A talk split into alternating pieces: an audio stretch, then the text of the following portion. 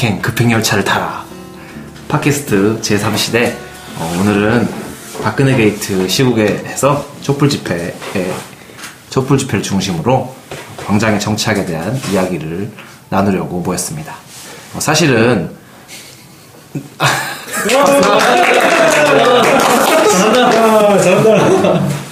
네, 사, 사실은 저희가 시즌 2로 이 녹음을 시작하게 되었는데요. 어, 그간에 짧은 방학 기간을 거치고 원래 다른 주제로 진행하려던 계획이 있었지만 시국이 시국이니만큼 이 일에 대해서 이야기를 나눠봐야겠다 생각했습니다. 어, 오늘 이야기를 위해서 어, 오늘 이야기 손님으로 우리 오세훈 씨하고 또 한희경 씨, 그 다음에 우리 삼시대 그리스도교 연구소 두 명의 연구원인 정용택 상임연구원과 유승태 상임연구원을 이 자리에 모셨습니다. 반갑습니다. 반갑습니다. 사회자님, 사회자님은 누구신가요? 사회자님은 누구신가요? 어, 저는 나를 뭐라고 소개할지 모르겠어요. 되게 철학적인 질문이군요. 나는 누구인 누구인가? 네. 나는 누구인가? 여긴 어디인가? 제 이름은 이동환이라고 하고요. 어, 그리고 그간에 여기 팟캐스트 에서 이제 기획단으로 참여하면서 방청객으로 쭉 참여했는데 오늘 이제 좌담회에서 처음 사회를 맡게 되었습니다. 와. 네, 저희는 오늘 지금 뭐 박근혜 게이트를 둘러싸고 벌어진 이제 촛불 집회 그리고 이제 뭐 탄핵 정국에 대해서 이제 이야기해보고 그 다음에 그 그러니까 서로 각자들 간에 이 지금 시국에서 느낀 점들 그리고 참여하시면서 혹은 뭐 광장에 참여하시면서 느끼셨던 점들을 좀 이야기해 보고요. 또 그것들 속에서 우리가 어떠한 쟁점들을 이야기해 볼 수 있는, 그러니까 뭐 광장의 정치학이라고도 부를 수 있을 만한 그런 쟁점 사항들에 대해서 이야기를 해보려고 합니다. 한 사람씩 좀 돌아가면서 간단한 자기소개 해주시고요. 그 다음에 뭐 촛불 집회 참여하셨다면 어떤 것들 느끼셨는지 좀 이야기해 보면 좋을 것 같아요. 세효 씨부터. 아, 예. 안녕하세요. 오세요라고 하고요. 네. 활동명이 아니라 본명이네요. 네. 어, 하는 일이 조금 많아진 것 같아요. 그, 박근혜 퇴진 기독교 운동본부에서 실무자 간사 하고 있고요. 예수사역이라는 기독교 사회선교단체에서 또 간사 하고 있습니다. 한백교회에서는 전도사 하고 있고, 또 옥바라지 선교센터라고 해서 재개발 문제와 그리고 이제 기독인 활동가들 벌금 같은 거 모금을 같이 이제 지원해주는 그런 단체에서 같이 활동하고 있습니다. 네, 오세요라고 합니다. 네. 뭐 지금 이제 그 촛불 집회에 매주 이렇게 참여하시던 걸로 저는 알고 있는데요. 뭐 그렇죠. 참여하시면서 뭐 느꼈던 점이나 지금 이제 흘러가는 이 시국에 대해서 이렇게 소감 같은 거 좀 얘기해 주시죠. 어, 집회에 참여했던 소감이요? 네. 집회에 참여했던 소감이라. 어... 집회는 매, 맨날 참여하셔서 소감을 사시는데. 그렇죠. 그 집회마다 사실 느낌이 되게 많이 달라요. 초반에는 어... 백남기 원래 농민의 그 관련된 집회였잖아요. 예. 사실 초반에는 이제 백남기 농민, 백남기 형제가 그 돌아가시고 그 이제 시신을 어떻게 관련된 부검 예. 관련 된 이야기 계속 나오면서 그 국면이 조금 길어지고 그러면서 원래 11월 12일에 예정돼 있었던 거는 민중총궐기였고요. 그런데 그때 이제 박근혜 게이트 이렇게 터지게 되면서 어, 상황이 급변하게 되어서 이런 큰 집회들이 이제 박근혜 퇴진 구호를 가지고 네. 계속해서 이야기하게 됐었죠. 어, 사실 초반에는 좀 염증을 되게 많이 느꼈어요. 왜냐면 염증이요? 염증인데 음. 어, 큰 집회에 이렇게 사람 모아놓고 그냥 우리끼리 구호 외치다 돌아가는 게그 나한테 그 확인하는 거 있잖아요. 아 나 오늘도 세상을 바꾸기 위해서 구호 외치다 집에 들어간다. 근데 음. 실제로 바뀐 건 아무것도 없고 음. 내 체력 스테이터스만 달라지죠. 체력 풀피로 나왔다가 집에 들어갈 때 이제 아, 완전히 빨갛게 돼가지고 예, 처음엔 그랬었는데 이거 어, 떻게 뭐 제가 계속 긍정 긍정적으로 생각하자 긍정적으로 생각하자 이래서 그런 건 아니지만 어쨌든 지난주 집회 같은 경우에는 200만이 넘게 나왔었는데 전국적으로 어쨌든 이렇게 나온 거는 대단하고 이런 일이 없었잖아요. 예. 굉장히 오랜만이죠. 오랜만이 아니라 아, 예, 200만 명은 처음이죠. 예, 제, 처음. 전 100만 명으로 생각했는데 예, 200만 지난주는 200만이 넘었으니까. 그런 점들은 또 되게 감동스럽기도 하고요. 그런데 그렇다고 해서 우리한테 직접적으로 바뀐 부분이 없는 것을 보면서는 좀 더 생각해 볼 부분들이 많겠다라는 거죠. 예. 뭐 200만 명이 넘게 나왔으면 사실 거기에 나온 사람들의 적어도 10% 이상은 박근혜 씨를 뽑은 박근혜 씨를 뽑았었던 분들일 거 아니에요. 저도 2007년도에 이명박 씨를 뽑고 2008년도에 처음으로 집회 같은 데 나가봤는데 예, 뭐 아무튼 그런 분들이 많지 않을까라고 생각됩니다. 이명박 찍은 얘기를 해버렸네. 저는 사실 어, 예 저는 저기 유승태 연구원이고요. 네, 어색해라. 아무튼 저는 그 지- 이번 이번 집회에는 많이 참여는 안 했어요. 그래서 사실 그 계속 이야기만 듣다가 또는 이제 TV에서만 보다가 또 그리고 전에 옛날에 있었던 그런 집회들도 사실 그렇게 많이 참여하진 않았었는데 저는 좀 약간 좀 그 관망자 입장에서 좀 이렇게 이야기를 할 수밖에 없을 것 같아요. 또 그리고 또 어떻게 보면은 오늘 이- 참여했던 분들이 이야기하는 부분에 부분에서 오히려 모르는 사람으로서 이렇게 진문자의 이렇게 저의 포지션을 잡, 잡아야 되지 않을까 그렇게 생각을 하고 있습니다. 근데 아무튼 제 생각에는 이번 집회는 이렇게 아까 얘기 나온 것처럼 이렇게 많은 사람들이 나오는 건 처음 있는 일이고 그리고 또, 또 다양한 이슈들이 이렇게 굉장히 이렇게 자유 발언 속에서 막 이렇게 어떤 그 자유롭게 얘기 이렇게 터져 나올 수 있고 또 뭐 이런 게 굉장히 좀 특이한 현상인 것 같아요. 근데 그러나 이제 아까 얘기 나온 것처럼 어떤 그 콘서트 형식이라는 그러니까 어떤 또는 뭐 이렇게 중앙 집중적인 무대 형식이라든가 음, 문화재. 이런 것들이, 예, 문화재 형식이라든가 이게 좀 답답하게 느껴지는 부분도 있기도 했고요. 그래서 좀 갔다가 사실은 이제 아 이게 아 열심히 다 같이 하야 하야 하야 하야 막 이렇게 부르고 촛불 그러니까 하야송을 부르고 그랬는데 끝난 다음에 돌아오면서 드는 느낌은 나는 200 160만 뭐, 이, 뭐 200만이 참석하는 콘서트에 갔다 왔구나 약간 그런 느낌이 좀 들기도 했거든요. 그래서 이게 이 광장 자체는 나에게 어떤 의미가 있는가 또 우리 이, 이 어떤 운동으로서의 어떤 의미가 있는가에서 좀 약간 좀 여러 가지 생각이 들었습니다. 저는 이제 11월 12일 그 6차 총궐기 때부터 참여를 했던 것 같아요. 네. 그 인중 총궐기로 이제 저는 아 저 소개. 네, 저는 같은 데서 일하고 있는 네. 너무 이 많이 출연하셔가지고 기획하고 제작하는 제3시대 그리스도교 연구소의 정용태 연구원입니다.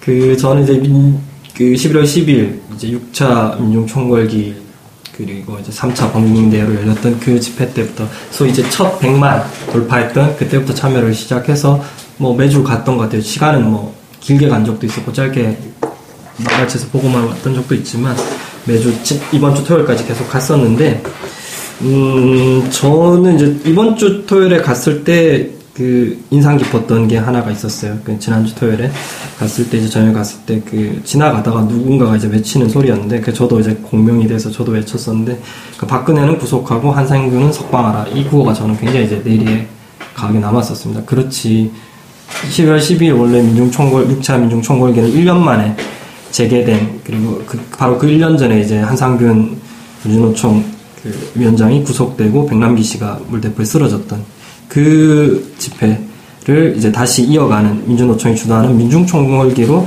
11월 12일에 이제 기획이 되었으나 시국하고 맞물리면서 이것이 이제 범국 박근혜 퇴진 범국민대회로 확대됐던 건데 한편으로 이 집회 이런 집회를 가능하게 만들었고 또 노력해왔던 세월호 유가족들이나 또 노동자들의 어떤 조직들이 있어 왔고 또 투쟁했던 사람들의 이제 노력이 있었죠. 네. 그래서 광장을 그 지켜온 사람들의 광장을 네, 지켜오고. 광장을 지켜온 사람들이 있었고 또 이게 시국하고 맞물리면서 이제 대중들이 참여하게 됐고 네, 그런 것들을 보면서 이제 근데 지금 한상균 위원장은 5년 징역형을 받고 지금 구속돼 있거든요. 8년으로 네. 8년 구형. 8년 구형 받고. 예, 그렇죠. 근데 1년 전에 우리보다 먼저 앞서서 박근혜를 이제 구속, 박근혜 퇴진을 사실은 이제 요구했었. 근데 지금 이제 누구나 다 하는 네. 소위 말하는 네이버에 뭐 박근혜 퇴진하랑 뭐 이게 검색어로 나온다고 할 정도로 애기들도 검색을 할 애기들도 그렇게 외친다고 할 정도로 이제 모든 국민이 다 외치는 단어가 됐단 말이에요. 1년 만에 격세지감을 느끼죠. 1년 전에 세월호 유가족들이나 또 투- 투쟁하는 운동하던 사람들은 박근혜 퇴진하라를 요구했는데 그것을 이제 불법 시위로 규정받고 또 그 사람들은 청와대 지금 우리는 100m 앞까지 가고 있지만 100m 앞은커녕 조금 움직였다가 예, 불법 과격 시위로 구속되어서 지금도 있는데 그런 것들을 보면서 이 집회의 흐름들이 이제 어, 대중적으로 확대되고 그런 것들에 저는 이제 굉장히 긍정적인 의미 부여도 하지만 동시에 어, 뭔가 음, 한편으로 이제 조금 씁쓸한 지점도 있는 것 같아요. 네. 이제 구체적으로 이야기를 할 때 좀 더 얘기를 해보고 싶지만 어쨌든 이 집회가 음, 한편으로 확장되면서 대중적인 동원을 확대시킨 그 이슈이기도 하지만 동시에 음, 우리 사회의 어떤 그 급진적인 변화나 체제 변화를 기도하고 또 그 목표로 하는 데 있어서 어떤 의미를 가질 수 있을까 지금 이제 박근혜 퇴진 이것이 이제 그, 그 결과를 평가하려면 박근혜 퇴진 이후에 우리 사회가 얼마나 달라질 것인가. 네. 그럼 우리가 끝장내려고 하는 것이 박근혜라는 대통령 개인인가 아니면 박근혜로 대표된 어떤 지배 체제인가 재벌들이 연관되고 우리 사회의 어떤 지배적인 체제인가 이런 문제들 질문들을 저는 계속 가지고 집회에 참여하고 있습니다. 그래서 뭐 섣부른 예단이나 지금 결론은 저도 없지만 그런 질문들을 계속 가지고 이 집회와 함께 하면서 뭐 가고 있는 것 같습니다. 지금까지 계속. 저, 저 같은 경우에는 그 집회 저도 이렇게 자주 나오고 그런 사람은 아닌데 이제 시, 시국이 시국이니만큼 저도 약간 의무감을 가지고 좀 광장에 나왔어요. 그러면서 되게 아, 어떻게 100만 명이나 되는 혹은 200만 명이나 되는 사람들이 그 이 광장에 이제 박근혜 퇴진이라는 지금 규정적 이 요구들을 가지고 나와 있지만 어떻게 그 이 안에는 사실 다양한 사람들이 다양한 요구들을 가지고 광장에 나왔을 텐데 좀 이 많은 사람들을 광장에 모으게 된 요인이 전 좀 궁금하거든요. 그래서 우리 그 혹시 뭐 그런 것에 대해서 좀 얘기해 주실 분들이 있나요? 아, 여기도 스케치도 저기 스케치가 아직 덜. 기영님 스케치도 한번 들어볼까요? 아, 네, 먼저 들어보고 그 얘기를 이제 하죠. 아니, 아니, 진짜. 어, 재밌습니다. 네, 제가 잠깐 망설여서 타이밍을 먼저 네, 순서를 네, 네, 양보했는데, 어, 그러니까 저는 이제 11월 5일에 백량기 농민 장례 때, 그때는 정말 이렇게 마음이 너무 안 좋아서 이게 계속 세월호도 그렇지만 사람을 죽이잖아요. 정권이 사람을 계속 이렇게 살인을 하는데 이거 이거 이게 주는 그 서러움과 분노와 이게 막 너무 견딜 수가 없고 그 자리에 가고 싶어서 평소에 이제 대규모 집회를 잘 안 나가는 편이지만 너무 군사주의적인 외침 이런 게 저랑 잘 기질이 안 맞아서 못 나가는데 그래도 사람이 이렇게 부검 당할 뻔할 정도로 아주 어, 힘들었던 그런 과정 끝에 경결식하고 할 때라도 좀 가봐야지 싶어서 갔던 갔던 거랑 그 다음에 그 넷째 주에 11월 넷째 주에 그때 160만 명 정도 나왔을 때 음. 그때 갔었는데 약간 그 사이에 급격하게 이렇게 변동이 둘째 주쯤부터 되면서 그 백랑이 장례식 때도 이미 그 장례 절차가 끝나고 바로 막 그 하야송이 막 신나게 나오면서 아니 저는 그 네, 그래서 그 처음에는 하야송인지도 모르고 들었는데 음, 이게 갑자기 분위기가 이게 웬일이지? 저는 이렇게 교회 다 이게 예전에 좀 보수적인 교회를 다녔을 때 12월 말에 송구영 신 예배 때 막 통성 기도를 자기 죄를 막 이렇게 울면서 쏟아내다가 갑자기 종이 딱 치면 0시에 갑자기 사람들이 해맑아진 듯한 얼굴로 웃으면서 새해를 맞이합시다. 이렇게 어, 뭔가 되게 느낌이 너무 이상하고 여전히 사실은 전 사람들이 많이 모이지만 뭔가 되게 쉽게 조직되거나 쉽게 합의되는 것처럼 여겨지는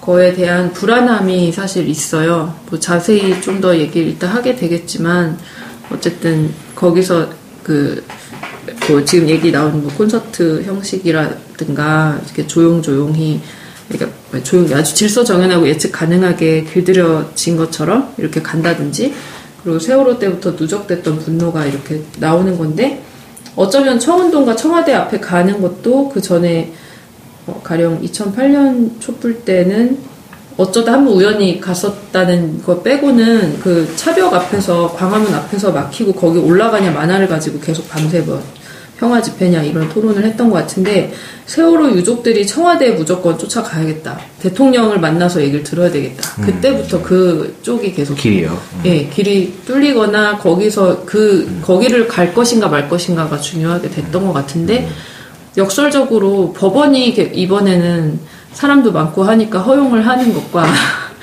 그 허용을 한다는 게 어떻게 보면 그들은 막는 법을 많이 뭐 늘었지만 지금 그들이 이제는 청운동 앞까지 주민센터 앞이나 뭐 청와대 근처까지 가는 거가 그렇게 정권에 위협이 되지 않는다는 걸 너무 잘 알기 때문에 법원이 이렇게 허락하는 게 아닐까?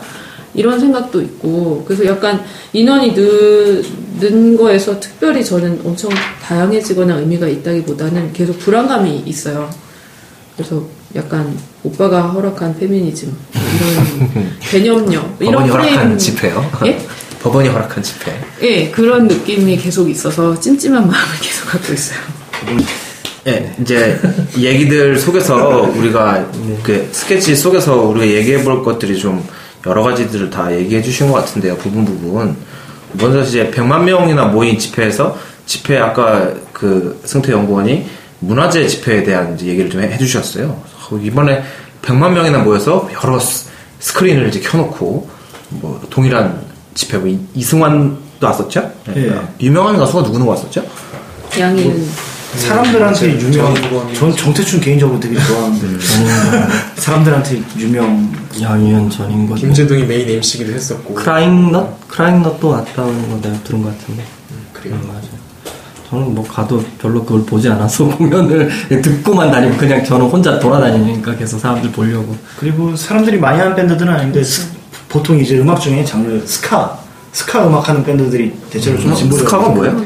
스카가 뭐냐면 이제 자메이카 음악인데 레게 비슷한데 박자 좀 더 빨라가지고 뒤에 따따따따.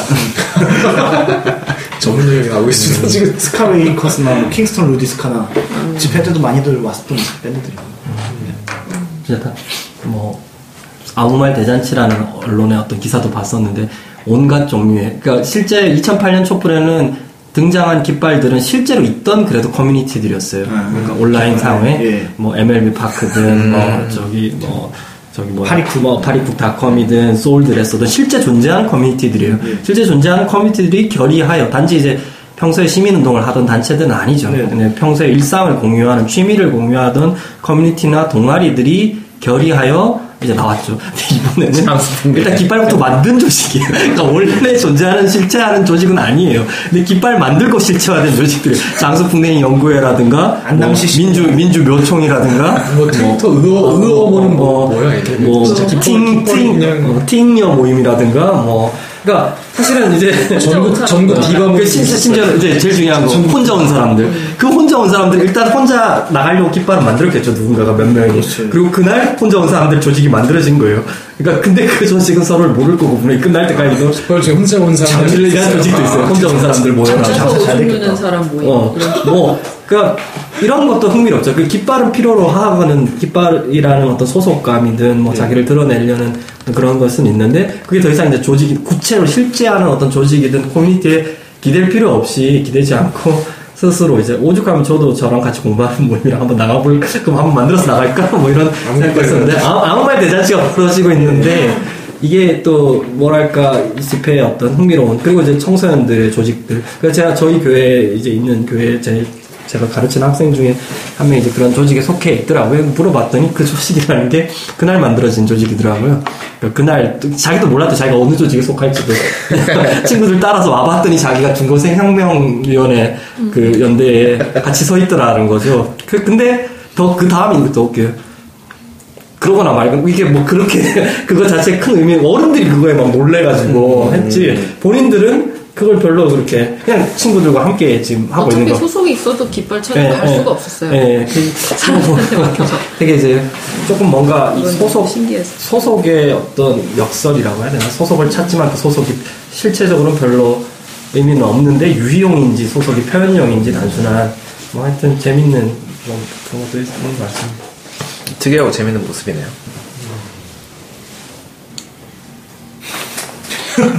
그 이제 그 아까 저희 우리 스케치 하면서 얘기했던 것 중에 또 그렇고 또 이번 집회에서 제게 이제 중요하게 이제 부상된 의지가 하나 있어요. 이제 비폭력 평화 집회나 질서 정연한 사상자 없는 집회를 시민들이 굉장히 이제 또 언론들이 그런 모습을 강조하고 또 이제 시민들 사이에서도 또 비폭력의 질서를 지키는 아까 개영 씨가 뭐 이렇게 오빠가 허락한 페미니즘 그런 말을 쓸수 있고 뭐 법원이 허락한 집회 이런 그런 이제 수사적인 표현을 쓸 정도로 그것에서 뭐 찬성하든 반대하든 중요한 어, 의제라고 제기된 그러니까 주장이라고 할 수 있는데요. 그것들에 대해서 뭐 각자 느끼는 바가 있다면 또 바라보시는 관점들이 있다면 좀 얘기를 해주시죠. 약간 대형 스크린이 여러 개가 있어서 처음에는 가다가 왜 메인 무대가 여기까지 나와 있지? 라고 생각했는데 그 전주에 제가 안 가서 모른 거였고 아니면 더 점점 늘어난 건지 모르겠는데. 그래서 한참 거기서 보다 보니까 거기는 화면이었고 통과하기까지 몇 미터 걸어가는데 막 몇십 분씩 걸려가지고 그거 자체가 벅차고 뭐 재밌고 이런 경험이기도 했지만 한편으로는 가는 데마다 계속 스크린이 있고 나중에는 행진을 시작하는데 좀 더 행진을 할 수도 있는데 대형 스크린이 또 하나 걸려 있는 곳에서 사람들을 거의 모아가지고 행진 못 가신 분들 여기서 뭐 놀자 여기서 자유발언 하자 이런 식으로 그러니까 무대가 많아지고 자유발언이 많아지는 거는 좋은 것 같아요. 그런데 그런 진짜 대형 교회 같다는 생각. 근데 그 스크린이 언제부터 그렇게 많아졌어요? 스크린이 많이 갑자기 늘었어요. 많아진 거는요. 어, 지난 그러니까 지난주라고 하면 직전의 집회, 직전의 집회 같은 경우는 이제 청운동 안에까지 스크린이 설치가 됐었고요. 아 청운동까지요? 예. 청운동 안에까지 됐었고 그 전에도 이제 음, 내자동 들어가는 길 거기까지는 이제 스크린이 있었죠. 네. 그런데 어, 모든 곳에서 광화문의 영상을 볼 수 있었던 건 지난주 집회가 그때 그런 느낌 많이 주지 않았나 싶어요. 지난주에는 한영애 씨또 올라와서 노래해서 그랬죠. 사실 이거 좀 되게 되게 뭔가 묘한 것 같아요. 사실 방송차와 그 스크린들 되게 좀 묘한 면이 없지 않아 있다. 음.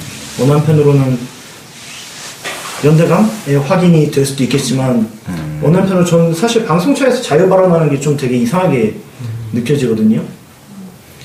어떤 집회를 준비하는 쪽이 있어가지고 발언자들을 받고 사실 거기에 올라오는 발언자들 가운데 이제 한 30% 정도는 말 그대로 자기소개만 하다가 그냥 다 하는 얘기하고 들어가고 또 나머지는 이제 자기 정파적 얘기 하다가 들어가고 거의 이런 양상을 보인다면은 그 자유 발언들을 통해서 진짜 사람들 간의 어떤 새로운 담론이라든지 어떤 새로운 이야기들이라든지 이런 게 등장하기보다는 자기소개하고 들어가거나 아니면은 만담하거나 아니면 자기 정파 아, 우리 이렇게 억울하다 이런 얘기하다가 들어가거나 뭐 이런 식으로 자유발언대가 흘러간다면 자유발언대라는 이름 자체부터 좀 되게 좀 잘 모르겠어요 아직까지 이건 이런 생각이 좀 듭니다. 근데 저는 주변에 어쨌든 집회를 집회 자체를 아예 안 나가봤는데 평생 처음 나가봐서 이런 행진이나 뭐 자유발언 아주 가까이서 듣거나 이런 경험을 했던 사람들이 되게 신선하게 이런 경험을 얘기하면서 뭐 소리 지러서 목타 갑자기 나가고 힘 조절을 못해서 온몸에 근육통 생기고 원래 집회에 나가면 이런 거냐고 어떻게 그 장기 싸우는 사람들은 어떻게 하는 거냐고 막 그러기도 하고 그런 경험 자체가 주는 진짜 어떤 아까 뭐라 그랬죠? 공- 정치 학교? 학교? 음. 이런 아, 예. 이런 역할도 있는 것 같은데 한편 이제 아까 또 얘기하셨 나왔지만 이 이 뭐지? 이 약간 저는 이런 집회가 이렇게까지 대규모로 된 거에는 되게 물밑 그러니까 어떤 밑불이 됐던 거에는 이제 뭐 세월호부터 해서 이대 싸움부터 해서 이런 게 있는데 그리고 1년 전에 아까 얘기하신 뭐 한상균 지금 갇혀 있는 이 상황하고 이런 약간 어, 누구나 오히려 안전하고 이런 질서 정연하기 때문에 더 나올 수 있는 부담 없고 편하고 즐거운 거하고 잘 만나지 못하고 좀 이분법적으로 되는 것 같아서 음, 그렇죠. 예. 그러니까 한성균 위원장이 지금 이제 질서 정연하고 그 우리 모두에게 칭송받는 이 평화 집회 때문에 지금 고법에서 징역 8년을 이제 받았잖아요. 그러니까 이- 구형. 아, 구형, 징역 구형이죠. 구형, 네. 예. 구형 8년을 받았고 그래서 이 평화 집회가 어, 우리에게 이제 과연 정말 민주주의를 이제 실현한 일인지 뭐 이런 부분들을 좀 더 고민해볼 여지가 있는 것 같아요. 그 집회에 나온 사람이 헌정 사상 뭐 제일 많다고 하죠? 212명이었나요? 네. 212명. 아, 212만 명. 제일 적었죠. 212만 명. 30만까지 네, 여기 네, 32만. 이건 되게 고무적인 일이 맞다고 생각되는데 저는 그 나온 숫자가 어떤 실질적인 위력을 갖게 되는 건 사실 좀 어느 정도 예측 불가능성에 있다라고 생각이 되거든요. 그 232만 명이 뭐 할지 약간 판단이 안 돼야 232만 명이 무서운 거지. 232만 명이 시- 진짜 나와가지고 말 잘 듣고 들어간다라고 하면 그게 그렇게 위협이 되진 않을 것 같아요. 제가 저기 청와대에 계시는 분이라면. 네. 그렇죠. 지하철 연장 운행 해줘서 그 시간까지. 네. 근데 그렇다고 한다면 지금의 232만 명은 230만 명은 어떤 의미를 갖고 있는가는 저희가 좀 더 생각해봐야 될 문제이기도 하지 않나. 단순한 숫자가 이제 중요한 게 아니라요.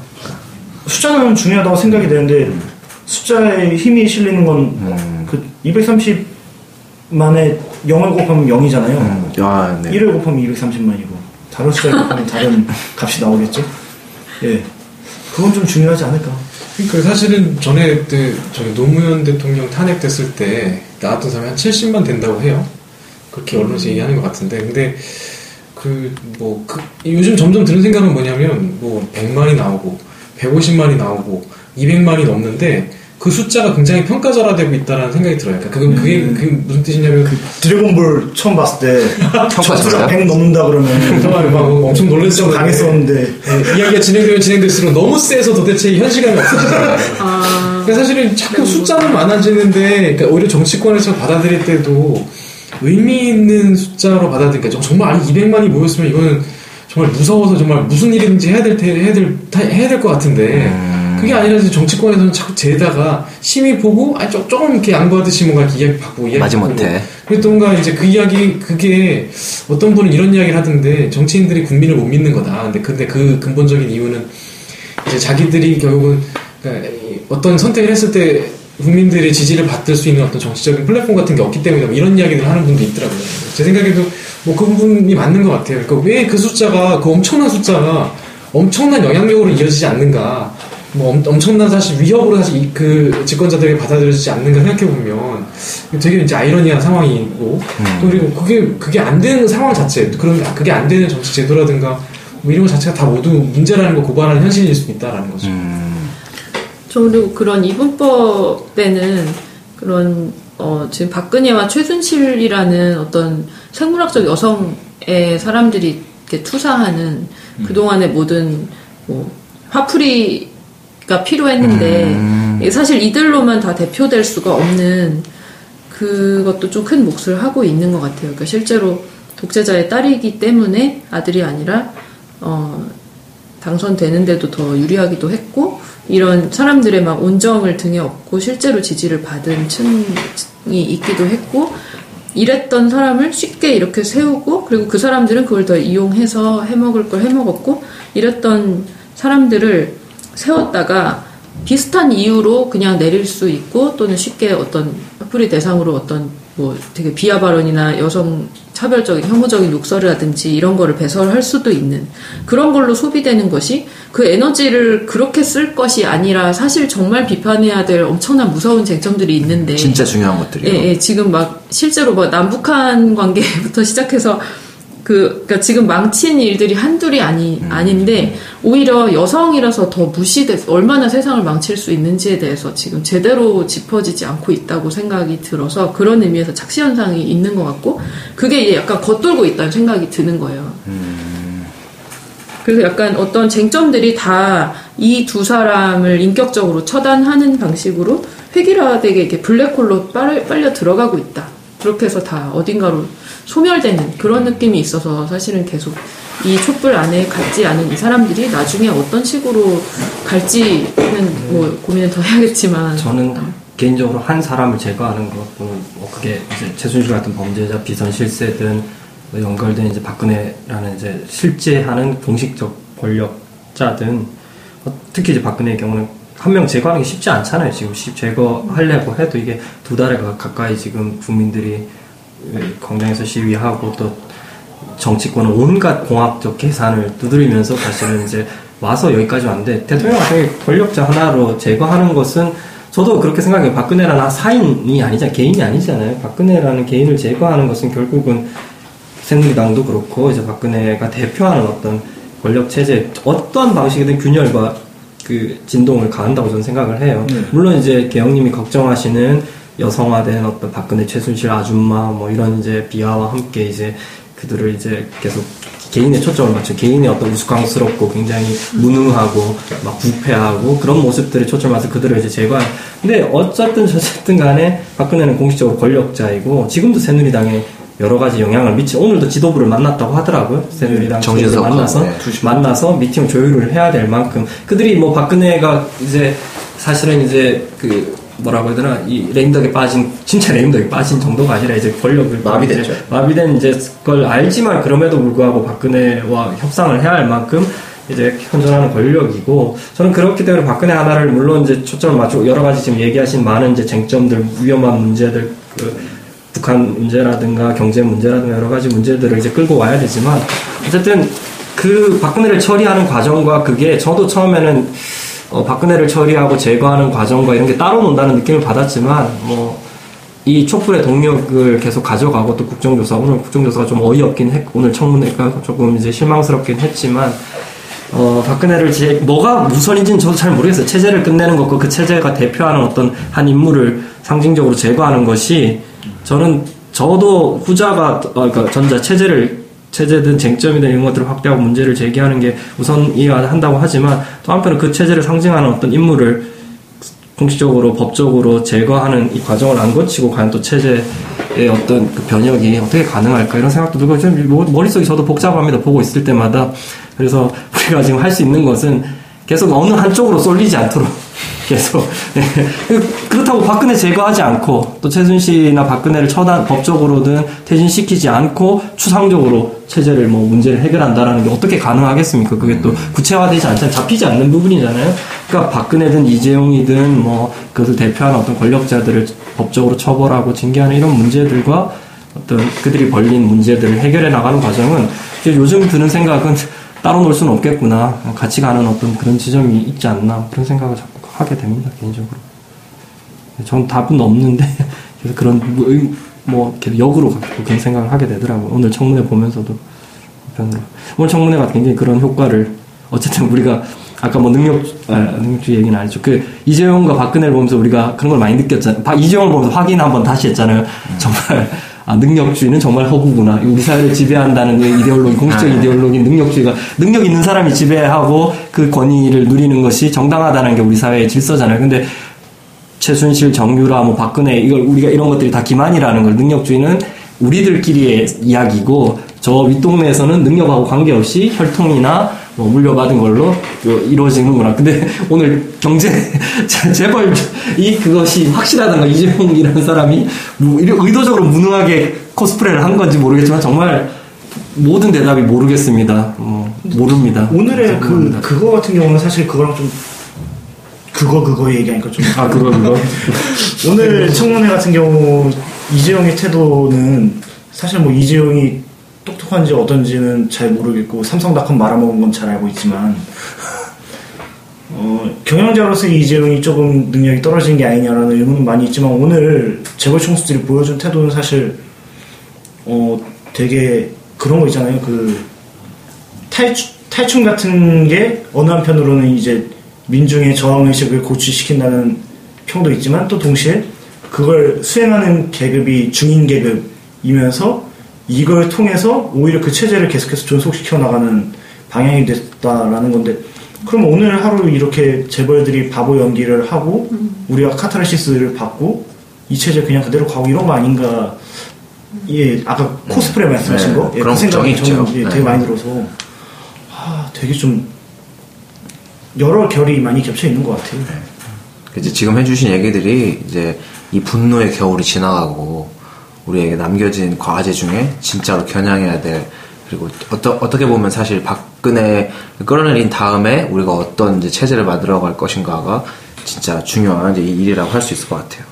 그리고 제- 제가 사실 참가했을 때는 되게 특이한 저는 되게 집회를 원래 자주 이렇게 가는지는 않는데 이번에 갔을 때 되게 제가 달라졌다고 느낀 점이 어떤 부분이냐면은 시민들이 이제 자유 발언을 하는데 이제 사회자가 이제 뭐 어, 혐오 발언을 하지 말자 이런 식으로 그리고 뭐 어, 이렇게 청소년에게 반말을 쓰지 않는다. 뭐 이런 식으로 제가 이전에 되게 들어, 들어보지 못했었던 그런 이야기들을 전 듣고 아 이게 좀 달라진 집회 풍경인가 전 이 의미에 대해서 좀 궁금했는데요.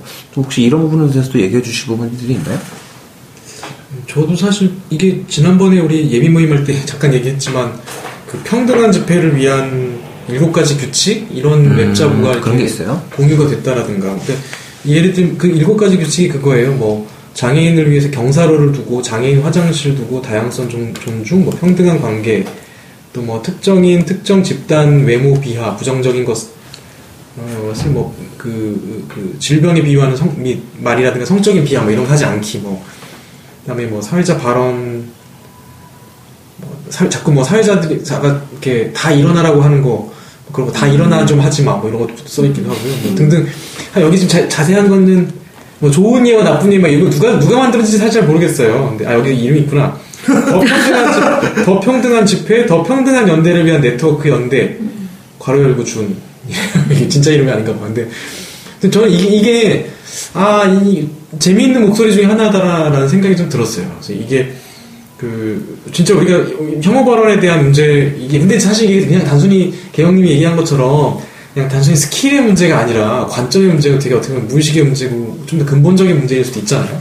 근데 그렇기도 한데 한편으로는 또 이렇게 문제 제기를 함으로써 사람들에게 들을 만한 이야기들의 형태를 바꿔내는 것, 능력 이것도 되게 주- 이게 저는 이게 그냥 이게 이미지 파일 하나를 받은 거였지만 뭐 SNS에서 본 거였지만 되게 약간 가능성처럼 보였다는 생각도 들었어요.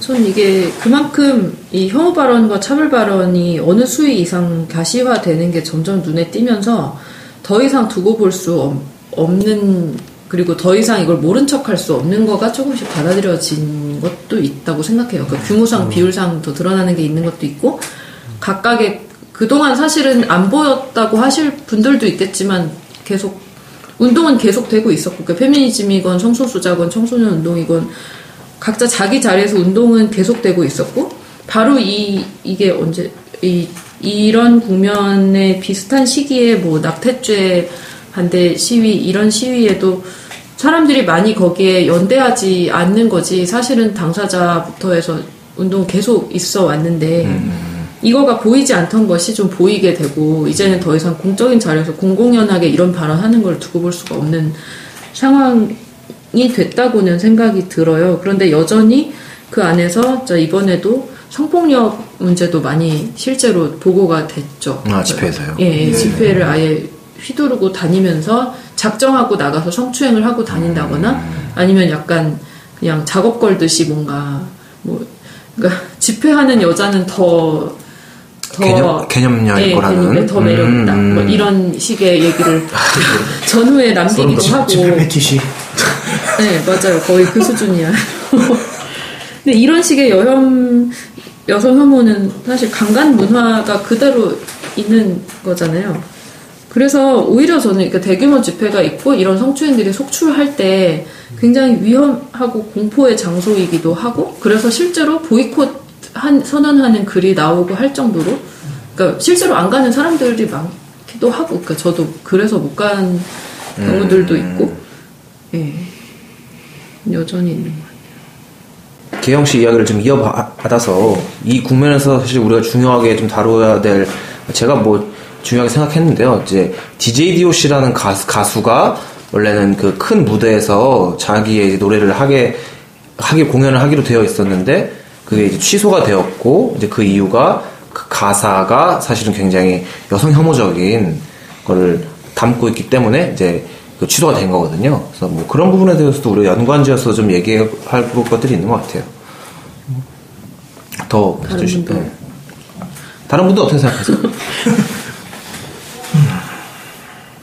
일단 어떤 게 좀 추이가 전개됐는지 지금 간- 간략하게 사회자께서 얘기해 주셨지만 중요한 건 이제 안 서게 된 게 중요한 게 아니라 그 이후에 벌어진 이제 논란이라고 해야 되나? 음. 그거에 대해서 불만을 사후적으로 갖게 된 사람들이 이제 제기했던 이제 제기했던? 그 제기라고 해야 되나? 툴툴거렸던 그 불만들이 이제 이제 그 별거 그 뭐 너무나도 당연하게 그 저는 저 입장에서는 네네네. 당연하게 이제 안 세우는 게 맞다고 생각하는데 왜냐하면 여성들이 불편해하고 거기에 그 어떤 그, 그 가사나 노래들이 여, 여, 여성 혐오적인 그래서 알고 있고 거기에 대해서 집회 다수를 참 구성하는 여성들이 불만을 갖고 문제 제기하면 당연히 안 서는 게 맞는데 그, 그게 그렇게 끝난 게 아니라 그 다음부터 이제 이야기가 시작되는 거잖아요. 그 다음부터 막 언론에서 부추긴 것도 있겠지만 온라 SNS 상에서 터져 나온 이제 그런 부분을 조금 좀 이제 한번 이야기를 해봐야 좀 들어봐야 좀 그 다음 단계에서 그걸 이제 우리가 그걸 어떻게 비판을 하고 할 수 있지 않을까 싶은데 그걸 좀 누가 소개해 주시면 어떨까요?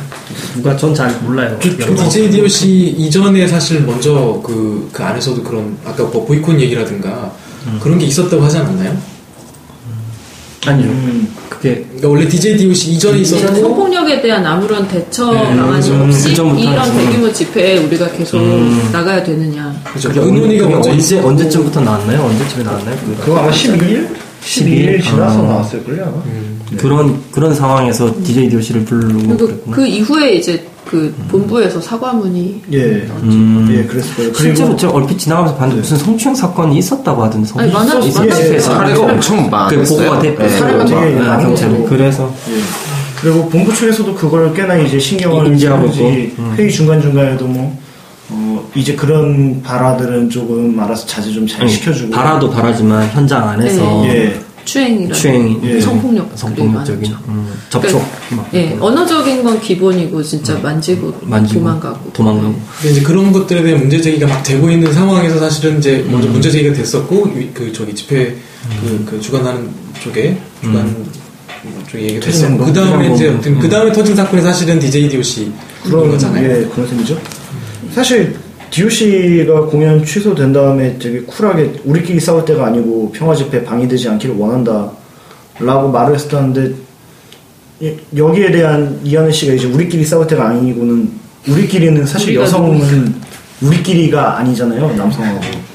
좀 전에도 집회 내 성폭력이라든지 이런 거 얘기했고. 그리고 음. 평화 집회 방해되지 않기를 원한다. 이것도 평화 집회 아 이놈의 평화 집회 진짜 뭐 아무튼 예. 성추행이 만연한 평화 집회가 네. 무슨 말인지 그러게요. 예. 뭐 아무튼 이런 얘기들이 있었고 그리고 뭐 많은 얘기들이 특히 온라인에서 많이 오고 갔죠. 그러니까 그 가해자들이 자랑하는 트위터들을 올려서 더 아. 확산되기 그러니까 트위터인지 여러 SNS 아, 제가 본것 같아요. 캡처를 제가 봤어요. 네. 그러니까 뭐, 이제 그게 어떤 남, 그 집회에 참가한 그 성추행범들이 이제 트윗에 뭐, 나 몇 명 만졌다. 진짜? 아니면 오늘 이렇게 하러 간다. 오늘 이렇게 이렇게 하러 간다. 네. 그거를 캡처해서 누가 또 올린 거예요? 그렇죠. 이제 그게 그렇죠. 네. 여성주의 활동가들이 그거를 다 박제해가지고 올리면서 이 쟁점이 굉장히 부각되게 된 거예요. 강간의 천국이지. 어. 그렇죠. 아, 강간의 아, 천국이냐 여기가? 그 저기 송강 와서 안 돼요? 네. 이거? 강간의 천국이야 여기가? 그래서 사실 DJ GOC 가사는 그러니까 그것도 요 논란이 있은 다음에 보니까 생각보다도 더 심각하기도 했지만 그러니까 뭐 미스박이 여혐이냐 아니냐가 과연 논쟁거리가 아직도 되는 이 사회가 뭔지 모르겠지만 그 내용 중에 뭐 더 심각하게 무슨 순실이의 꼭두각시 닭대가리 쥐나간 다리에 닭뼈만 이렇게 저는 닭에 많이 꽂힙니다. 뭐냐면 약간 무슨 연 뭐 이런 거는 너무 그 누가 봐도 욕이고 그런데 연도 물론 뭐 놈이랑 똑같지 뭐 이렇게 얘기를 하기 시작하면 어디서부터 설명해야 될지 모르겠지만 과연 이게 똑같은가? 또 미스터랑 똑같은가? 그거는 미스박이라는 거는 노동 현장에서 여성들이 계속 겪었던 차별과 폭력과 이 이거를 이해를 못하는 그그 기본적인 인식이 없는 상태에서 본다는 것 자체가 여전히 아직 멀었다고 생각하는데 뭐 나이값 얘기도 나오고 가사에 근데 문제는 이거를 어쨌든 문제제가 있었고 공연 서지 못하게 된 다음에 DJ DOC가 인터뷰를 해서 이 사람들이 멋있는 사람들이 된 거죠. 쿨하게 인정했다. 그리고 와서 마스크 쓰고 조용히 개인으로 촛불에 참여했다. 음. 어. 그러니까 이제 사후적으로 분노가 터져 나온 거군요. 이런 이런 훌륭한 친구들을 못 세운 못 세우게 만든 페미나치들을 네, 용서할 수 없구나 이렇게 네. 된 거죠. 게다가 이제 그런 거에 대한 논쟁도 제가 있던 커뮤니티에 저- 전체 카톡방에 음. 평소에 교양이 있으신 분들이 평소에는 이게 안 드러났지만 어떤 사람이 음. 얘기해서 저랑도 이렇게 다른 분들 얘기해주고 논쟁이 붙었는데 그 이후에 그분은 너무 심하게 얘기하고 나중에는 뭐 메갈과 페미니들 때문에 뭐 어떻게 망하고 이런 영상까지 올려줘서 오히려 음. 완전히 자기 바닥을 드러냈지만 이후에 다른 분들이 가령 닭을 삶는 사진을 올려서 닭 음. 삶고 있습니다. 맛있겠네요. 저한테도 배달해 주세요. 뭐 이런 얘기들을 올리 음. 올리고 사실 이런 분들 중에 여성분들도 많고 근데 어떤 맥락에서 어떤 여성 가령 예술가 광장에 천막 치고 있는 예술가 중에도 닭을 삶자 이런 걸 냄비에 써 있는 것도 봤는데 그때 어떤 부분은 일정 부분 해방감을 느끼기도 하는데 이걸 누가 어떤 맥락에서 어떤 관계 속에서 발화하고 어디서 득달같이 이렇게 쌍수 들고 환영하는지 이 맥락은 다 다른 것 같거든요. 닭이라는 그 표상은 원래 좀 이렇게 박근혜 대통령의 어떤 무능을 상징하는 네, 지적. 수준 뭐 낮다 이런 걸로 쓴거그 아니었어요? 실제 무능을 닭TV에 상징하시면- 당선됐나? 뭐 그런 거 박근혜가 아니에요? 닭을 그 튀기고- 여성성하고는 직접적 그러니까 이명박이 GT회에 되, 되고 그거- 교활한 그거하고 생- 생김새와 그다음 그러니까 박근혜를 생김새. 박근혜라고 약간 이제 그 정말 아, 발음 그- 때문에. 그 앞머리나 음, 이런 걸 이상한 발언 때문에 닭대가리라고 예. 다만 무능보다도 암탉이 암탉이 울면 아, 진짜 예, 또 그거하고 질환이 망한다. 예. 좀 연결돼 있지 않을까요? 그게 나중에 합해진 것 연결 같아요. 당연히 나중에. 그건 거 나중에. 맞는데 예. 그런데 그런데 막 처음에는 제, 제 기억으로는 사실 그게 암탉이 울면 그러니까 그런 얘기도 막 동시다발적 나왔는데 말하는 사람들이 약간 층이 좀 달랐던 것 같아요. 네네. 근데 아무튼 주로 이제 약간 너무 이상한 발언 많이 하고 지능에 문제 있지 않은 약간 그런 차원으로 더 아니, 뭐, 참, 뭐, 뭐 어느 게 더 중요한지는 별로 차이 없는 것 같고요. 근데 이게 여성뿐만 아니라 정신장애인, 무속인 그렇죠. 이. 한꺼번에 그렇죠. 다 네. 비하. 그러니까 처음에 이제 제가 개영 좀- 선생님이 얘기를 해주셨듯이 우리가 평화 집회라고 하는 그 안에 그 우리가 지금 박근혜 퇴진이라는 규정적인 그런 명제들로 뭉쳐 있지만 사실 뭉쳐 있는 게 아니라 이 안에는 여러 다양한 관계들이 일시적으로 착시 현상처럼 모여 있는 그런 형국인 거죠.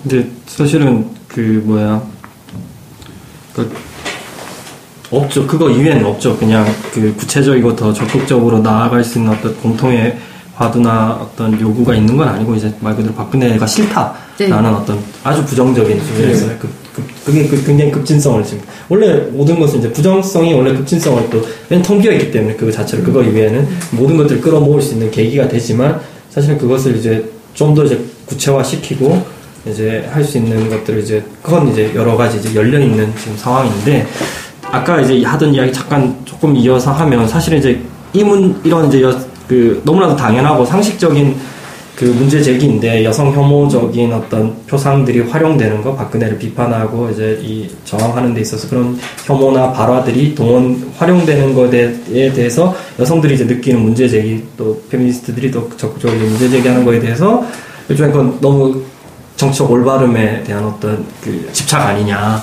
그렇게 해서는 그런 것들이 일종의 이제 이 광장의 어떤 확대와 어떤 전국민적 참여와 예, 이 의제를 이제 급진화시키는데 뭐 표현의 자유까지 얘기하면 진짜 이건 진짜 할 거기서부터 진짜 노답인데 소위 말하는 어쨌든 그런 식의 이제 조금 이제 양식 있게 소위 세련되게 비판하는 사람들은 그런 비판을 하잖아요. 검열이다. 예, 예, 뭐 검열일 수도 있고 이 광장의 어떤 동력에 찬물을 끼얹는 거다. 뭐 어, 어, 일정 부분 어떤 정치가 확장되고 확대되는 데 있어서는 정치적 올바름의 경계도 교란되는 어떤 약간 이제 그런 것도 있을 수 있는 거. 그리고 또 박근혜는 단순한 개인 여성이 아니라 권력자 아니냐. 권력자들을 비난하고 조롱하는 데 있어서는 일정 부분 이제 정치적 올바름의 그 정치적 올바르지 못한 수사들도 쓸 수 있는 거 아니냐. 너무 여성들이 너무 강하게 문제 제기하는 거 아니냐. 그러면서 일종의 이제 그 전부터 사실 있어 왔던 한국 사회 이제 소위 여혐, 남혐, 이, 이, 이 몹쓸 이제 구도를 이제 여기에 가져와가지고 이제 반론을 펴는, 근데 의외로 그런 반론을 펴는 사람들이 양식 있고 소위 말하는 좀 진보적이라고 하는 오피니언 리더들이 그런 얘기를 한단 말이죠. 그런 것들이 계속해서 이 광장의 이 집회 안에 저는 이제 그 쟁, 어떤 이 걸로 계속 그 문제 쟁점으로 돌아온다는 느낌을 좀 받아서 이런 문제 이런 지적들이 있기 때문에 거기에 대해서 좀 뭐 그- 그런 지적이 있다라는 거 좀 하고 뭐랄까 거, 거기서 어떻게 얘기해볼 조금 이야기해볼 수 있지 않을까 싶기는 해요. 이거 왜냐하면 중요한 문제이잖아요. 여성 이, 이 혐오 구도가 계속 이 광장 안에서도 혐오 문제가 사라지는 게 아니라 계속 돌아오고 어, 아니, 실제로 그런 폭력들이 만연해서 이제 페미존이라고 해서 안전지대를 따로 만들어서 여성 단체나 개인들이 모일 수 있게 하기도 하고요. 아, 그래요? 네, 보이콧만이 정답이 아니, 아니다라는 이제 주장을 하면서 그렇게 하는 움직임도 있고, 실제로. 그런데, 그리고 또 야- 자유로운 여러 가지, 뭐, 아까 그런 앉아서 오줌 누기, 이것도 전 되게 중요한 정치적인 발언이라고 생각하는데, 여성한테만 하는 말이 아니라고 생각하고. 근데 어쨌든, 그러니까, 여성 혐오, 여성 비하는 항상 쉽게 합의되고 쉽게 만만하게 호출되는 거라서 이 많은 사람들이 결집하기에 최소한의 근거로 쓸 수 있게 여전히 활용되고 있다는 점에서 되게 씁쓸하다는 생각이 들고 가령 이 정권에 비판된 여러 가지 지점 중에 뭐 공무원 간첩을 조작했다 정장, 정당을 해산시켰다 뭐 그 남북 관계를 악화시켰다. 이런 식으로 얘기할 수도 있는데 그러니까 비리가 얼마고 이런 걸 포함해서 그 이명박도 마, 마찬가지로 방산비리 사대강 방산비리 사대강 이런 거 지금 이게 연장선상에서 같이 평가되고 있지 않고 되게 여현적으로 소비되고 있는 거가 뭔가 겉돌고 있다는 느낌. 근데 또 한편으로는 이번 이번 집회에서 좀 특이하게 보였던 부분 중에 하나가 그러니까 그 하객진 뭐 그때 그런 얘기 막 나오고 했잖아요. 청와대 그러니까 뭐 어떤 운- 행진의 루트를 하나로 하- 단일화하지 말고 막 이렇게 어떤 청와대를 둘러싸는 거. 그다음에 뭐 그것도 뭐 물론 결국은 청와대를 향한다라는 어떤 그것도 뭐 문제 한계일 수도 있고 뭐 등등 여러 가지 문제가 있지만 저는 한편으로는 아까 우리 대화할 때 잠깐 등장했던 주제긴 한데 왜 청와대로 가려고 하는가 사람들이 청와대 또는 박근혜 대통령이라는 그 사람을 자꾸 이제 되게 중요한 표적으로 삼고 목표로 삼는 것이 무슨 의미가 있는가. 인물 중심으로만 가는 거? 아, 그러니까 그게 두 가지 의미가 있는 것 같아요. 그러니까 그게 이제 어떻게 보면 이제 사람들한테 그 자꾸 청와대와 우리 우리한테 아직도 약간 그런 사- 그런 감정이 좀 있잖아요. 대통령을 이게 제도로 보기보다 어떤 굉장히 인격적인 어떤 존재로 보려고 한 만 하는 보려고만 하는 측면이 좀 있는데 그러다 보니 자꾸 왕을 대하듯이 대하고 통치자를 대하듯이. 네, 그죠. 그, 그런 부분이 있고 근데 그런 측면이 있는데 동시에 이제 그게 어, 아까 잠깐 조영태 연구원이 얘기한 것처럼 어떤 스- 그 박근혜라는 어떤 한 개인 또 이지만 또한 동시에 그 사람이 가지고 있는 상징적인 측면 때문에 사람들이 계속 또 이 청와대로 가게 되는 측면들도 있는 것 같아요.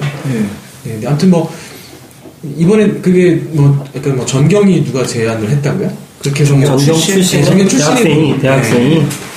네. 네. 그분이 제안을 해서 운동, 그러니까 우리가 행진하는 루트들이 되게 다양하게 됐던 거죠. 음, 그런 것들 좀- 좀 그런 것들 꼭 그 사람이 아니어도 여러 사람들이 네. 그런 이제 제기를 계속 했어요. 왜 이제 한 곳에 모였다가 한, 한 번에 같이 한 곳을 향해서만 가야 되냐? 여러 동시다발적으로 집회하고 또 행진 루트도 여러 다양하고 심지어는 광화문 시청 광장에는 이 섹터를 벗어나서 다른 곳에서도 여의도도 좀- 그 이번에 최근에 또 여의도에서 또 대규모 집회가 미리 또 열렸는데 여의도도 그렇고 신촌도 그렇고 뭐 명동이라든가 대중 속으로 더 파고들 수 있는 다양한 현장들. 또 예전에는 사실 학생 이 한국의 시위라는 게 대학에서 먼저 시작되다 보니까 대학교 안에서도 많이 요즘은 이제 대학에서 시위가 뭐 이대 같은 경우는 특수한 이제 상황이긴 했지만 거의 이제 대학 교는 완전 이제 시위하고는 관련 없는 공간으로 남아버리고 뭐 시위하면 이제 무조건 다 뭐 시위가 열린데 그러면 아무 생각 없이 우리는 다 광화문 시청으로 이미 가고 있잖아요. 뭐, 뭐 굳이 확인할 것도 없잖아요. 그냥 시청 가면 있으니까. 집에 있다 그러면은 어, 시간 날 시간 같은 거 몰라도 어, 그냥 가면 가면, 가면, 가면 되는 거예요. 그냥 그냥 가면 되는 거예요. 왜냐면 있으니까 가면. 네. 뭐 주말에 네. 아점 먹고 광화문 가면 네, 광화문. 가끔 이제 간발의 차로 갔는데 탑골공원이라든가 뭐 갔는데 시청 어, 시청 뭐 조금 걸으면 뭐 예. 어, 어 여긴가 안- 아닌가 하면 마로니에는 좀 짜증나고. 어, 마로니에는 조금 먼데 마로니에도 어차피 사전 집회가 많지 그쵸, 거기서 어차피 광화문으로 올 거란 말이죠. 그래서 이게 어느 순간부터 우리에게 이 광화문의 공간 자체는 넓어졌어요, 확실히. 율곡로, 사직로 확보하고 청와대 100m 앞까지 확보하고 이 공간 자체가 넓어지긴 했지만 넓은 의미에서 보면 여기가 오히려 고정돼 버린 광화문 시청이라는 이 장소. 이 장소 당연히 넓어지긴 했는데 여기가 한국의 이제 광장에 거의 차벽이 있다는 건 변함이 없고. 예, 유일한. 저는 이거에 대해서 약간 이제 조금 계속 고민이 있습니다. 그 집회가. 이게 약간 예전에 집회, 그러니까 뭐 여전히 이게 뭐 콘서트 형식이든 뭐든 어쨌든 중앙 집중적인 거는 똑같은데 뭐 아주 뭐 군사주의적으로 외치고 위력을 과시하고 소리 버럭버럭 지르고 뭐 지- 대열 안에서 담배를 뻑뻑 피우고 뭐 이랬던 분위기였다면 그거보다는 조금 더 소위 다문화의 나쁜 뜻 같은 이렇게 포섭을 하는 그런 중앙 집중적인 방식은 여전히 남아있다는 생각이 들어서 저도 그런 답답함이 있으면서 뭐 아까 그런 오히려 어떤 식의 그 안에서 생기는 억압이나 폭력에 대해서는 제대로 대처하기에는 아직 준비가 안 됐고 취약한 거죠 이렇게. 예, 예, 그거 많이. 오히려 더 어떤 장을 열어주는 가해자들에게는 새로운 장을 열어주는 방식으로 작동하는 안타까운 면도 있고 그리고 실제 여기서 집회 흥분한 사람들이 집회 때뿐만이 아니라 요새 길 가다 보면 공공 장소에서 식당이나 지하철이나 등등에서 막 큰 소리로 이런 발언들을 막 해요. 숨 쉬는 공기마다 다이 귀에 계속 그런 소리들이 여형 발언들이 들려오거든요. 이런 식의 분위기도 있는 게 전 약간 그러니까 좀 다른 얘기지만 이게 대규모 집회 중심으로 가면서 한쪽으로 향하고 있는 것이 기존에 이제 한정된 어떤 노동의 근대적 개념과도 좀 연관된다는 생각이 들어요. 사실 출산 파업은 예전부터 있어갖고 그런데 우리가 파업이라고 얘기할 때는 포함시키지 않잖아요. 근데 이제 아무튼 지금 개영님이 얘기한 일종의 이제 그 그런 어떤 여성 혐오적 지- 사회 질서죠 사실 어떻게 보면은 질서라는 의미 속에 어떻게 보면 여성 혐오가 굉장히 내장되는 구조죠. 네, 네, 그 그러게 그게 한편으로는 그게 어떻게 어떤 면에서는 이제 남성이라는 좀 더 그 우월하고 절대적인 가치를 전제하고 그 열등한 사람으로서 사실 누구를 보는 그런 시각들이 전제되어 있는 거잖아요. 또 그리고 뭐 우리- 우리가 저기 집회를 이야기할 때도 자꾸 중앙 어떤 중앙을 자꾸 향해서 간다라든가 또 그리고 한편으로는 또 그 안에 자꾸 어떤 여성 혐오적 발언이라든가 이런 것을 문제 제기하는 것을 약간 대오를 흐트리거나 전열을 흐트리는 사람처럼 전열이나 어떤 완성체가 뭔가 있고 가상의 뭔가가 있고 그거를 자꾸 옹호하려는 듯한 태도를 보인다랄까. 근데 그게 아까 뭐 우리가 잠깐 쉬는 시간에 얘기하, 뭐 대, 화 시간에 얘기했던 자꾸 원본을 중심으로 생- 생각하는 사고방식이라든가 그런 거랑 관련이 있어 보이거든요. 저는 어떻게 보면 이런, 이런 측면에서 생각해 본다면 그 박근혜라는 어떤 개인일 수도 있고 뭐 아닐 수도 있지만 아무튼 근데 박근혜 그다음에 청와대로 자꾸 향해야 한다라는 이게 그게 뭐 아까 오전 오- 오세훈 씨가 이제 얘기하신 것처럼 예, 뭐 자꾸 호칭이 이제 헷갈리죠. 오전도 오전 오전도사님으로 갈 뻔했던 것 지금 네, 네. 아무튼 그런 그 청와대나 대통령을 자꾸 이렇게 표적이나 목표로 삼는 것들이 어떻게 보면 그게 까, 까보면 아무것도 없다. 예. 예, 그게 사실은 그게 가장 순 권력의 결정체 실제로 이게 아무것도 없는 건데 실제 얘네들이 또 권력의 핵심이자 중심으로 작용을 하고 있잖아요. 그러니까 결국은 이 원본을 이 원본 주- 약간 원본을 약간 서열의 중 서열의 윗, 우뜸으로 두고 나머지 것들을 다 이 흑수저로 만들고 약간 뭐 개돼지로 만드는 그런 질서들을 파헤치는 노력으로도 우리가 해석해 볼 수 있지 않을까. 어떻게 보면 이 청와대나 박근혜 대통령을 해체하는 뭐 끌어내리는 게 이 그 어떻게 보면 이런 식의 질서를 해, 허무는 운동의 시작 으로 너무 확대해서 하는 거지만 아 완전 좋은 그런 희망을 가져보아요.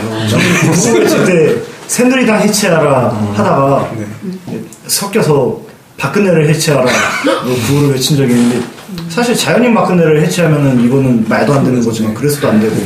근데 박근혜라는 상징을 해체하는 거는 우리한테 되게 중요하지 않나라고 사실 박근혜는 상징 정도가 아니라 새, 새누리당이 10여 년이 넘는 예. 동안 유- 최강의 권력 자였고 새누리당을 지배 이회창 이후로 잠시 이제 이명박 대통령이 이제 시장을 하- 성공하면서 대선 후보로 등극하고 이제 대통령이 되면서 친이계가 이제 뭐 공천 학살도 하고 잠깐 당권을 쥐었지만 언제나 새누리당은 박근혜가 지배자였고 그 새누리당이 박근혜를 검증하고 두 번이나 대선 후보로 선출했고 어 공식적인 국가 지도자로 그 치- 우리가 말하는 그 수많은 지금 와서 비박들이 뭐 딴소리 하고 있지만 그 비박들조차도 과거에는 다 박근혜를 뭐- 뭐 이렇게 칭찬하고 지지하고 옹호하고 뭐 온갖 예, 능력 있는 것처럼 포장하고 뛰어난 지도자인 것처럼 뭐 검증. 그런 검증됐다 뭐 온갖 이제 이야기들이 다 나와서 군부 잔당의 예. 구심점입니다. 예, 근데 사실은 새누리당이 한국의 이제 오래된 가- 어떤 집권당 여당으로서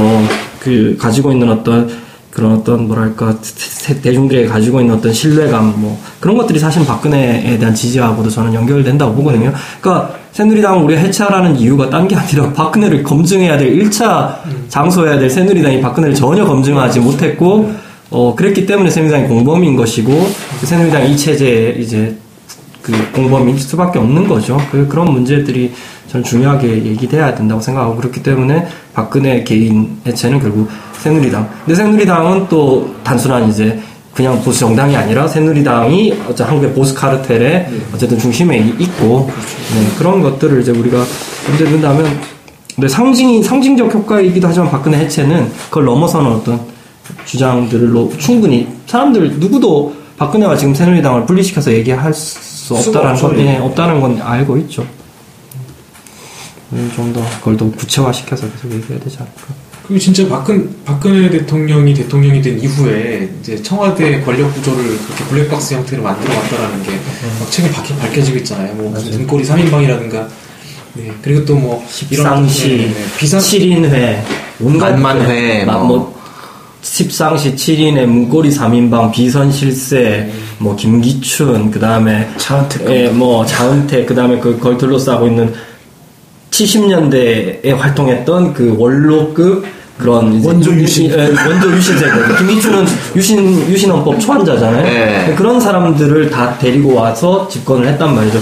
그들이 그들이 배운 정치, 그들이 했던 방식들, 집권 수행 방식들이 소위 말하는 이제 중앙정보부식 정치였고, 그게 이제 국정원식 지금의 이제 이런 정치들을 하는 것들 몸에 배인 사람들이 실제로 했기 때문에 온갖 추문과 지금 이제 이 비밀들이 너무나도 마- 만연한, 그러니까 공식성이 없는 이 정권, 예. 굉장히 너무나도 비공식적으로 모든 것들이 이루어지고, 뭐 심지어 이- 이- 지금 약 반입이라든가 이런 것들부터 해서 이게 참 기형적인 정권이 작동이 좀 나은 어떤 그 어떻게 보면 박근혜를 해체 박근혜를 해체하라 뭐 새누리당 해체하라 얘기가 사실은 그냥 우리가 어떤 상징 상징의 측면으로만은 아닌 거죠. 그게 분명히 그, 예. 이 실제 이런 식 그런 식의 어떤 블랙박스 정치를 유지할 수 있었던 권력 구조를 바꾸고 해체하고 제도를 새로 만들어야 된다라는 어떤 얘기까지도 이어질 수 있는 것 같아요.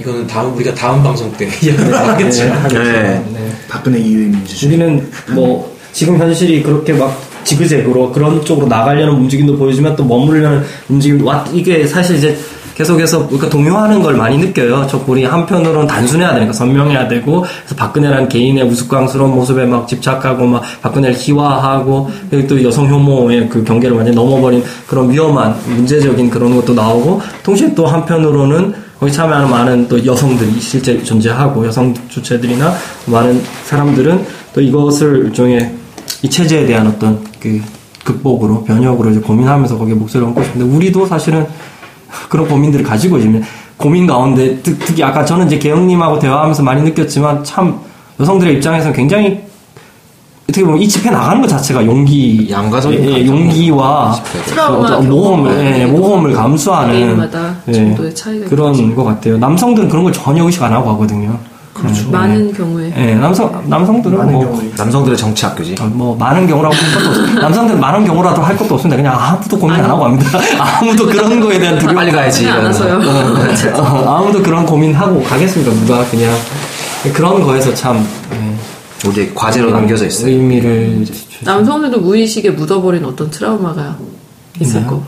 뭐 이렇게 다 개인 개인별로 되면. 개인별로 있겠지만 너무 개인적인 그 이제 뭐 승태 연구원님이 얘기해 주셨지만 저희가 다음 그 방, 방송 때는 그 방금 정태 연구원님이 얘기해 주신 그 새누리당 해체, 그러니까 포스트 박근혜, 그러니까 박근혜가 이후에 민주주의나 우리 진짜 문제로 남겨진 것들에 대해서 어, 녹음을 해, 해보려고 합니다. 어, 저희는 이제 제3시대 팟캐스트였습니다. 마지막 한번 제목도 말씀해 주시죠. 뭐였죠? 제목이 제가 지금 어, 너무 낯간지러워서 지금 어, 갑자기 끄- 까먹었어요. 지금. 굉장히 선동적인. 제목으로. 예. 다 같이 외칠까요? 자 악인이요. 시작. 악인이여, 승리형, 사랑열차에 올라타라. 네, 여러분 하십시오.